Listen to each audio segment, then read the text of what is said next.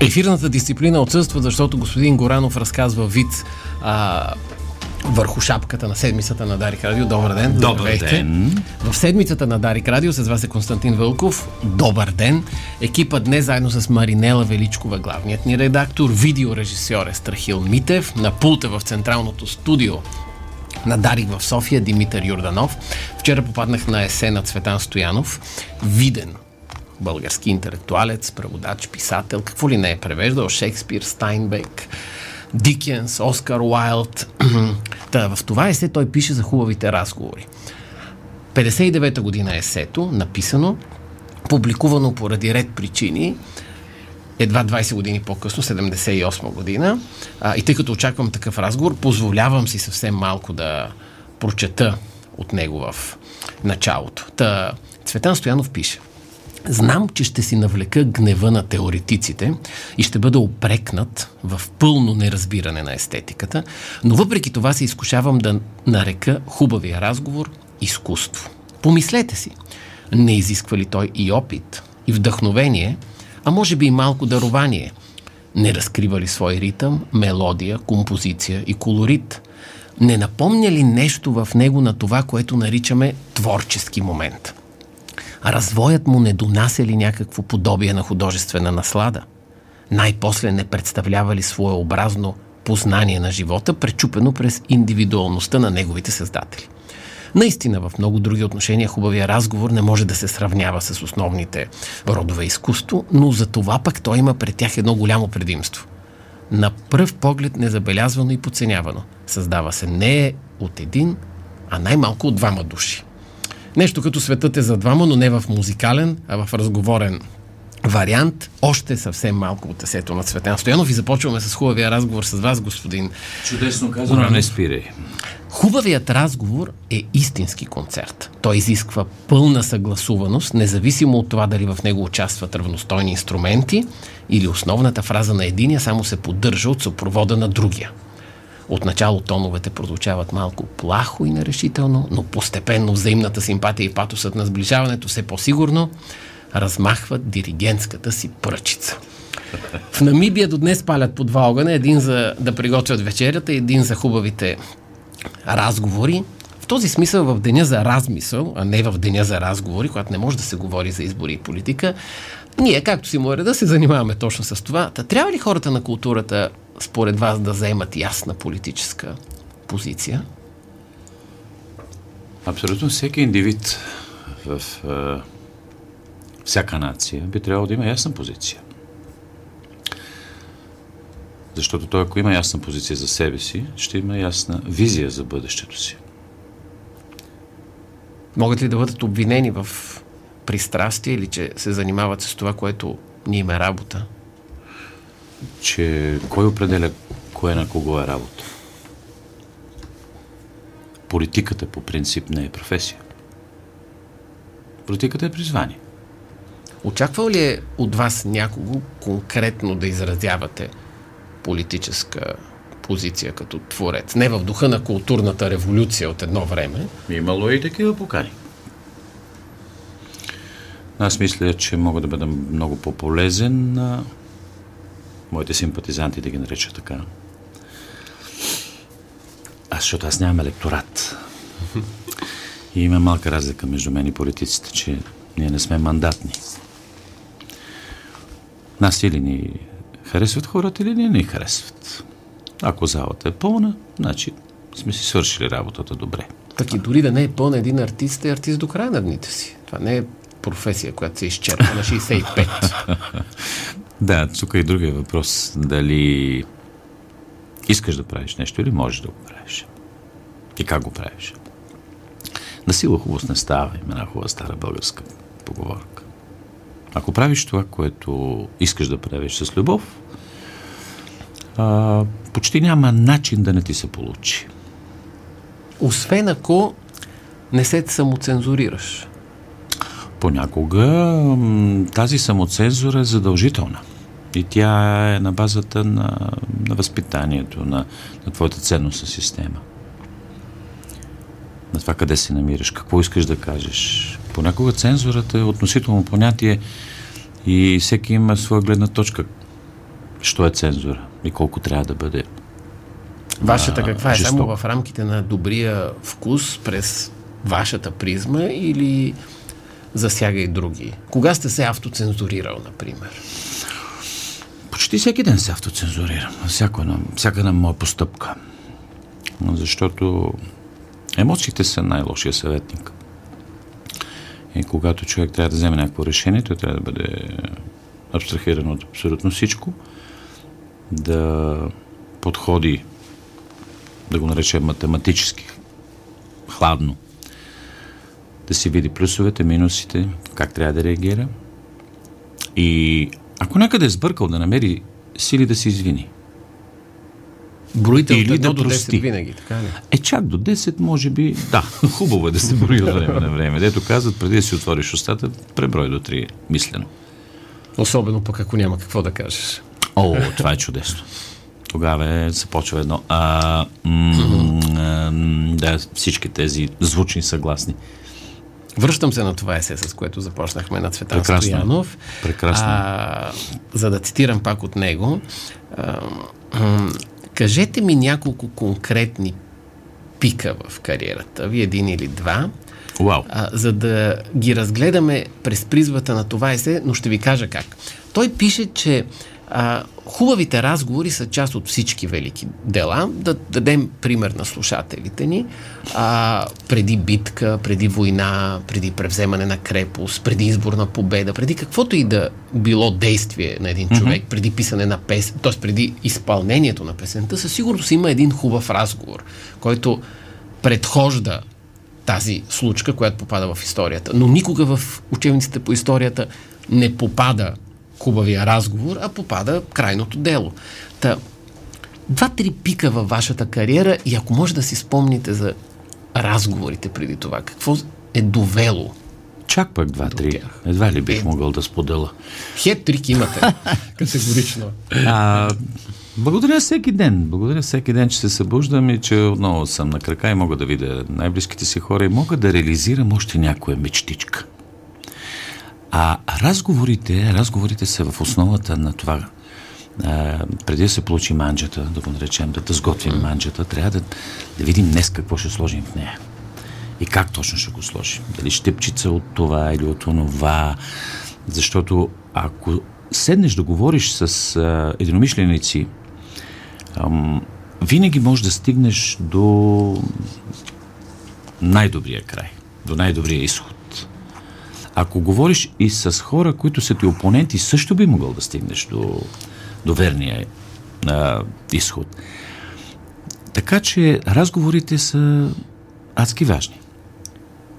Много важни. Има много интровертни хора, които да не споделят. Те мислят, че са взели вече правилното решение. Аз не съм тези хора. Обичам да си контактувам с мои приятели, даже и с е, хора, които не могат да нарича приятели. Колеги, а, професионалисти. Но винаги съм отворен а, за разговори, защото там се ражда истина. А кого наричате приятел? Трябва ли да мине през някакво изпитание, за да му се доверите и да го наречете приятел? Ми, както е казал Аристотел, приятелът, това са една душа, която живее в две тела минимум.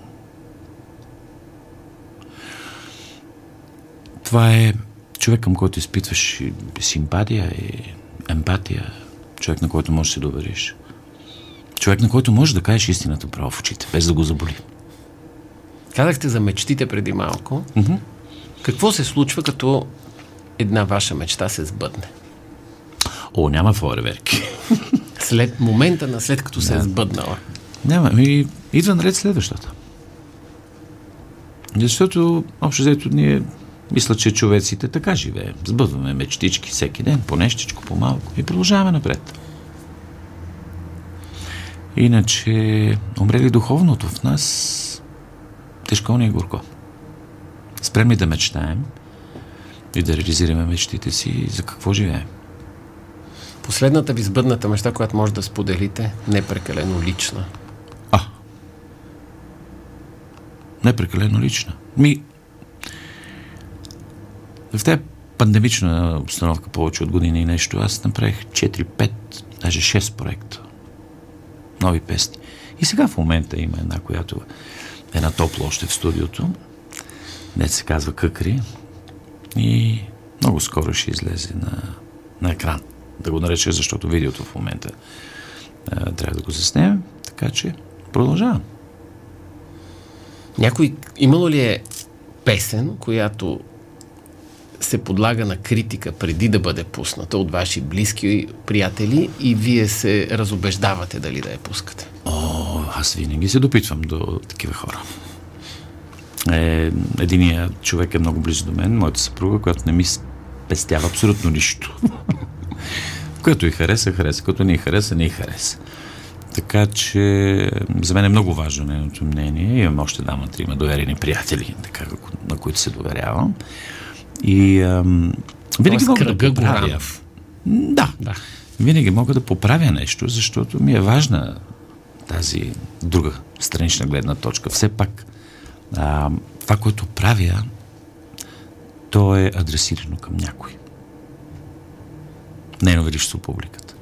Ако, да се казва, това не стигне до адресата, значи не съм си свършил работата. В радиото ни учат, че когато правим нещо по радиото, трябва да бъде адресирано в нашите мисли до един конкретен човек, за да се получи, да го разбере публиката. Така ли и при вас? Задължително. Нашата, нашата работа горе-долу, простичко казано, се състои от пет елемента. Значи, автор на музика, автор на текст, автор на аранжимент, човека, който ще облече тази идейка в нещо, изпълнител, който ще предаде идеята на, на тези творци и петия елемент е публика. Да стигне този продукт до там, до където трябва. Защото ако, ако няма ефект, ако не стигне до там, не е имало смисъл да бъде правен. В тези елементи, които казахте, mm-hmm. преди случването на социалните мрежи, mm-hmm. сякаш имаше ясно разграничение, без в никакъв случай да обиждам едната или другата страна или да принизявам, че едната част е на сцената, образно казано, mm-hmm. автора на текста, автора на музиката, аранжимента, изпълнителята, публиката не е на сцената. С социалните мрежи, с Фейсбук обаче, не останахте ли с впечатлението, че публиката изведнъж се качи на сцената? Има го. Има го този ефект. Нормално е. Нормално е, защото даже в момента може да видим в социалните мрежи страшни изпълнения. Имам преди страшни. да, да, страшни и страшни. защото пак говорим за цензурата. Uh-huh. Страшна ли е цензурата и трябва ли да я има? Значи, ако ние самите нямаме собствена автоцензура, въпрос на възпитание, въпрос на, на култура, въпрос на, на усещане, а, нещата стават страшни. Кога е имало качествена музикална критика в България, която наистина ви е карала да си мислите? Ами колкото и странно да ти звучи, 60-те, 70-те години имаше доста качествена критика. За всяко на отношение. За изкуство говоря. А, тази критика е необходима, за да можеш да си свириш часовника. За да можеш да бъдеш по-креативен, за да, за да не правиш а, някои грешки. Така израства всеки от нас. Независимо каква работа върши. Неведнъж съм казвал, че всеки добър професионалист е творец в това, което прави. Защото той всеки ден награжда нещо, надгражда нещо, прави по-добре и по-добре и по-добре. А това е вид изкуство. Вас кой ви дърпаше в това надграждане, ако приемем, че класическото дърпане локомотивно по учебник е А от конкурент, Б от собствената амбиция, В от изнервеност заради някаква критична а, за, забележка на някого? Не, винаги съм приемал критиката с а, усмивка и благодарност, защото никой не е перфектен. Аз също имам и до ден днешен какво да, да додялквам в себе си. И аз имам триски. Така че, ако е креативна и градивна, да.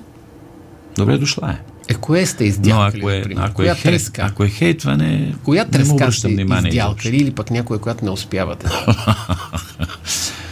да, навлизаме в кухнята Норден Горанов, до което не ми се иска да влизаме така в широката Но можем аудитория. да навлезем така. Не, всеки има, да, разговора, примерно, кога говорите с себе си, кога беседвате с себе си?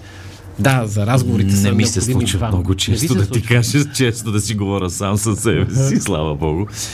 А, но е хубаво, хубаво е човек да се обръща към себе си, да си прави така леки забележки сам на себе си, преди друг да му ги направи.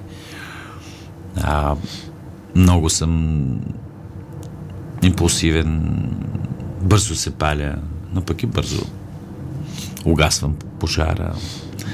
Понякога се сърдя или избухвам пред хора, на които най-малко заслужават, защото тогава ми е кипнало. Но се извинявам. И мисля, че това не е лошо, защото Естествено, хубаво е, е човек, е, хубаво е човек да има все пак някакъв характер, не, някаква позиция сам към себе си, към оне в огледалото. Какво мислите за тъй наречените срещи с публиката? С третия вид. С публиката. с публиката. Много ни липсва. Значи в момента Преди как ситуацията... протичаха тези срещи? Ами с едно очакване. Защото тези моменти, среща с публиката, те са веднъж живота. Всеки концерт е сам за себе си във времето. Той не прилича на предишния по нищо и няма да прилича на следващия. Така че всяка една среща е уникална. Ние сме, да го наречем, целунати от Бога, защото вършим нещо като работа, което е уникално. Всяка среща с публиката е Преди нещо. Преди концерт Нещо съвършено. и в момента на излизане на сцената, усещайки публиката, наясно ли сте дали ще се получи концерта или не? Никога не знаеш. Никога не знаеш как ще тръгне спектакъл. Може би след първата, а, първите 2-3-5 минути може да усетиш енергията. Но това, което се случва, е нареченото дуенде от време на време, магията, тя не се случва всеки път. Но когато се случи, е съвършено. А с годините не се ли трупа опит в добрия смисъл, казано, да заблудиш публиката, да я напътстваш, да я дирижираш? Да, има го и този момент. Рутината понякога помага много, но публиката не е толкова лесна.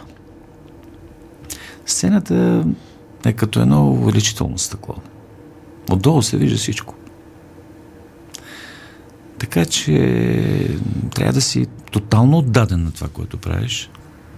Да излъчваш любов, за да очакваш тя да се върне. Не защото сте мъж, но а, мъжете или жените са по-лесни или по-трудни в публиката? Може ли да се направи такова разграничение? Не. Не. Няма такова разграничение. Чешити навсякъде. Навсякъде чешити. Въпросът е, когато публиката е в залата, ако те са единомишленици и са дошли за, заради еди кое си, заради този ченгел, на който си ги закачил нали, да- началото, да ти кажа, да, днес ще правим това. И ако всичките тези хори, хора, мили, любима публика е дошла с тази нагласа, винаги се получават нещата. Независимо колко души са вътре. Стана дума отвън, а, идвате точно и аз не знам защо казах, вие сте от старата школа. Ма как така всъщност а, от старата школа, като стоите елегантно във всеки момент от кариерата си? Аз не виждам никаква обида в това човек, Да, да, да, от старата да, да. школа. И какво fashion. е на старата школа за Вика, тези, които са от всъщност, новата, да обясним? Не мога да разбера младите, защо така игнорират старата школа. А, просто съм се научил в годините да ценя времето. Единственото нещо, което мога да нареча мое в този живот, се нарича време. А това, което носиш на лявата ръка, ежесекундно ти показва, че то тече и не спира. Така че време е за всичко. Ако добре си направиш а, графика, ще имаш време за абсолютно всичко. Един живот, да, не стига. Но пък, а, както казва твоя приятел Арни Шварценегер, uh-huh. денето от 24 часа. Има време за всичко. Вие правите ли график? Или той е в главата си, има преди писмен? Ами, честно- Събуждате се задачи за деня. Да, може би е, ще ви се стори смешно, но тъй като аз съм school, Да. аз имам тефтер. Носите ли го сега със себе Да, в колата е. Да. И в този тефтер аз си записвам всички ангажименти, бъдещи, минали и така нататък, защото написаното остава. А и най-лесно мога да, да сверя, прелиствайки тефтера, къде, какво, как, защо и как. Телефона, да, много е умен в момента. Не му се доверявам, защото може да се бъгне, може да го изгуба, може да ми го откраднат и още хиляди други неща. Така че, е, това е school. Пишете. Пише си, да. Това да съотнесено с страстта ви да събирате, да колекционирате думи. Да. Да, и това е част от а, другия ми, как да го нареча, проект. Много ми се иска някой ден, защото България се оказа, че има страшно много интересни неща, страшно много история. Освен това, имаме страшно много колорит в този език, който мисля, че е една добра памет. Просто трябва, трябва младите поколения да ги знаят тези неща. Преди 15 на години правихме поручването, коя е най-хубавата българска дума. А, дали очаквано или не, обич и любов застанаха на първо място. Да, обич е прабългарската дума. Но вие събирате стари Тя думи, значи така ли? о бич. Не, аз събирам по-скоро идиоми, такива думи, които са характерни само за някои региони. А, Започнахте с обиколките да ги събирате, т.е. как се случи? Ми, имам доста решихте? приятели. Имам доста приятели из цяла България, които общо взето все още ползват такива архаични думи, които са позабравени на някои места, на някои места не са чувани изобщо. И мисля, че е много приятно. Коя е за вас тогава най-хубавата българска дума? Ами, След като обич Ще отпадна не, заради не, не. това, което казах. не, тя не отпада. Тя не отпада. Тя любовта е колкото сладка, толкова и горчива. Така е. Без, а, без болка не може. Как да усетиш хубавото, ако не си опознал грозното или да усетиш сладкото, ако не, не знаеш какъв е вкуса на горчивото. И че щастието е а, квинтесенцията на живота. Това, за което се борим. И за да стигнем до него, трябва да минем през някои препятствия. Да изкачим няколко стълби и така нататък. За да го усетим, да му се насладим и, и да разберем каква е цената. То не се подарява. Както и свободата. Думата на детството ви? На моето детство? Да. А, ми то не е свършило още. Детството. Детството е най- най-сладкият момент от живота. Думата от детството не е само една. Не е само една, но полет. Полет към всичко. Желание да, да пораснеш максимално бързо, да влезеш в живота. И като влезеш вече да разбереш, че си направил голяма грешка. Не е трябвало да бързаш толкова. Дано сегашните дечици имат време да се насладят на, на детството си. Аз не виждам деца да играят народна топка, например, навън. Или на топчета. Или с фунийки да си играят. Или... От, от списание Божур или от паралели? А, паралели, разбира се. Паралели, естествено. Моля.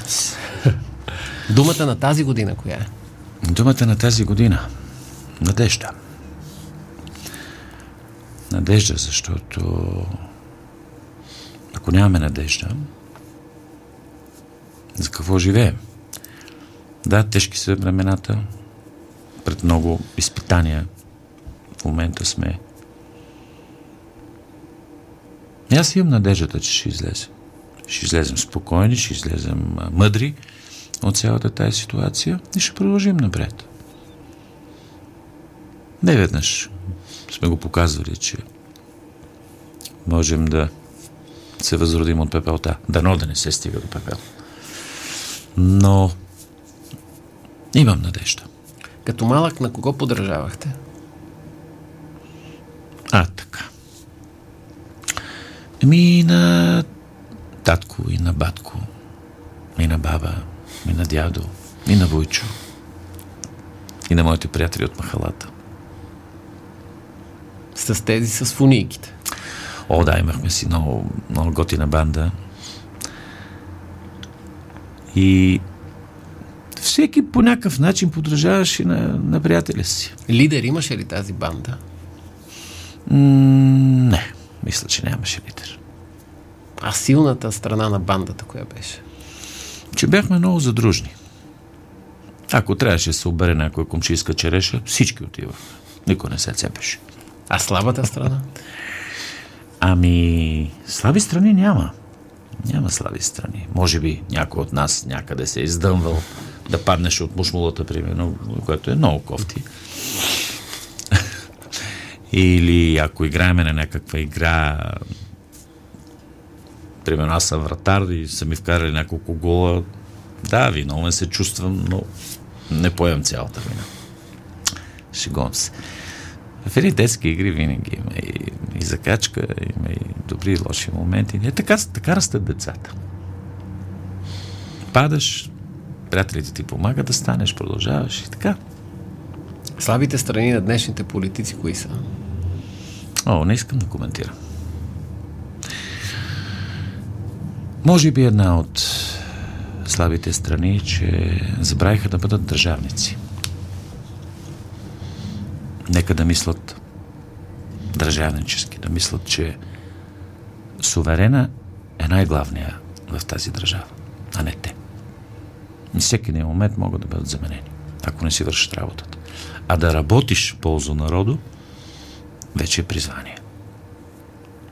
Имало ли е случай във вашата кариера да си генерализирам, разбира се, да си кажете, че не си вършите работа и да се сетите за една фраза на Крикора за Азарян, че на сцената излиза и само ако има какво да кажеш и да сте си казвали, а тук няма да излизам известно време. Ще си мълча, няма да се показвам. Ами да, много, много пъти ми се случват такива ситуации, в които си казвам, чакай малко, я стори. И все някой ме вади от това затиши по някакъв повод.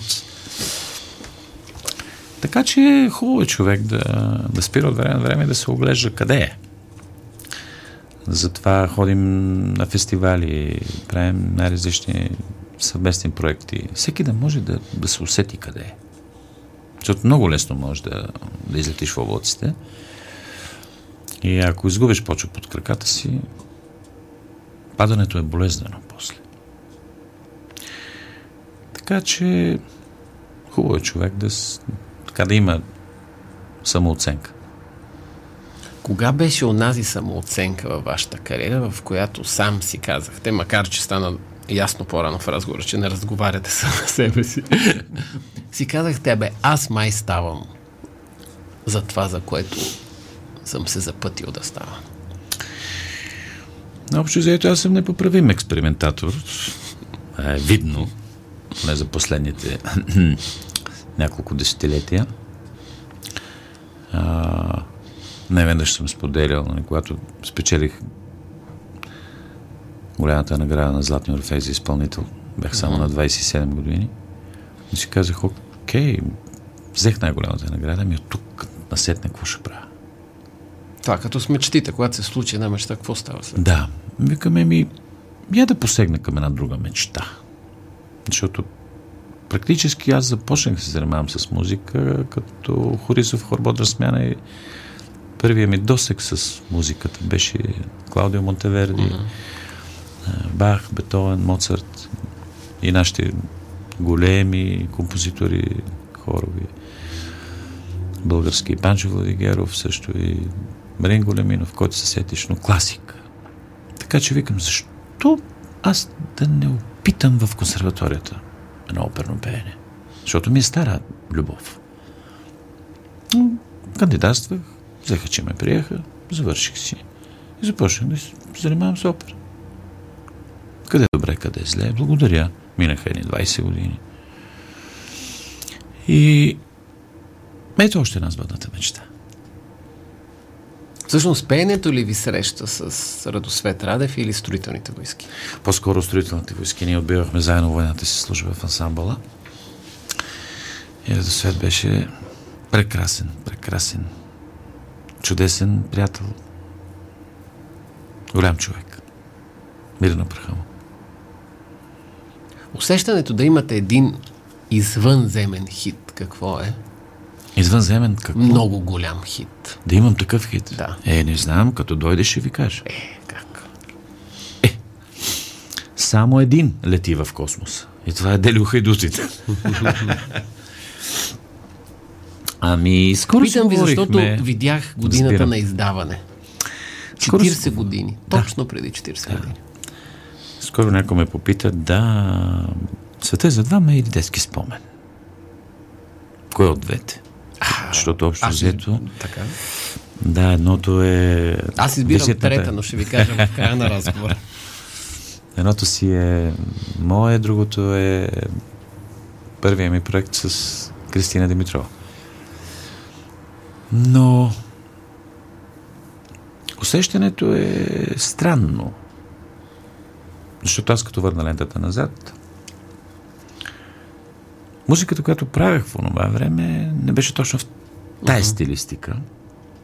И аз не знаех какво ще се случи с а, тая песен. Но благодаря на Панеот Славчев, светла му памет и на него, който направи аранжимента на песента на Марина Екова. Той беше в студиото тогава. Записахме го, кажи речи от раз, по-малко от час. Така, стига, стига, достатъчно, това е. Викам, как Панчо... няма ли- Чакайте, как така каза? Тоест, вие от, Да, от раз. отивате и Да. Викам, Панчо, няма ли да... Не вика, го записахме за вече. да се поставим на слушателите, които не са наясно една песен, за колко време средно се записва, да се получи? Зависи. Но един ден е в рамките на... Не, в рамките на 2-3 часа. Зависи дали има вокали отзад, колко, колко варианта ще направиш, за да, за да влезеш в а, Тоест, при света ти за настроението. двама няма и час. Няма и час. Няма и час. Просто, може би, рязко съм влязъл в, в енергията на, на тая песен. Те се казва от раз. Аз мислех, че записваме. Не, в смисъл, че репетираме. Мгм. А те записват и Панчо вика, да, окей, готови сме. Викам, чакай. Няма ли да записваме? Той вика, да, ние го записахме вече. Мерси. Та е така стана. И може би защото е изпята на един дъх, дет се казва. Е така от... м. Затова остана във времето. А кога нещо не е станало на един дъх? Кога е грешен ход в кариерата ви? Кога не се е получило? Имало и такива случаи, когато явно не съм си прочел урока преди това. Така че гледам да сведа до минимум такива ситуации, защото при нас а, общо взето пропуските се забелязват веднага. Така че имало и такива случаи. Ненаучените уроци на хората на изкуството през тези почти повече от 30 години преход, кои са? Ами, труден въпрос. Тези 30 години казвате, да. Той не е само преход в България. Последните 30 години наблюдаваме една световна глобализация всяко едно отношение, която се отрази и на изкуството. В момента всички жанрови граници са свалени, както знаете. Правят се най-различни проекти, които, които обединяват всякакви видове сценично изкуство. Някои са успешни, други не толкова. Но това е момента на, на безвремието. Вече като, като свалиш всички ограничения, става хаос. Така че до каква степен новите продукти ще бъдат интересни, ще покаже времето. Ето с нощи за какво се сетих. Даже ще ви помоля вие малко да прочетете, но аз ще започна. Добре. Един живот, една любов и само аз и ти. Пътеки две в път един събрали две съдби. Забърсан ден в бавна нощ, бъди щастлив до мен. И така с теб до край да вървим. Една любов, един живот и само ти и аз. Дъждът бездомен пада вън и шепне стих без глас. Тъжи дъждът, самотник стар и плаче над града, а с теб няма миг самота. Как се случва тази песен последно? Ти и аз, ние ще я чуем след малко подарик. Ами при Иван Тенев бързичко се случват нещата, да ти кажа. Не са ви баби. Не, някак се е така извираха, извираха от него при положение, че когато се запознахме, Иван беше художник. Той все още е художник. Mm-hmm. Точно така. А в един момент се отключи в него. Ето този извор. Ако прочетеш само текста, Иван никога не е казал, че е поет, той е текстописец, uh-huh. защото това е друга професия, той пише върху музика. Ако прочетеш текста на детски спомен, едва ли би ти направил впечатление.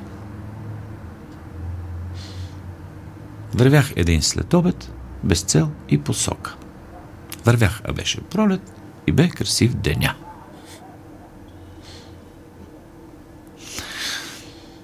Така че всичко има специфика в това. За кого е адресиран и защо е направено. В седмицата на Дари Корлин Горанов. Благодаря. За мен беше чест.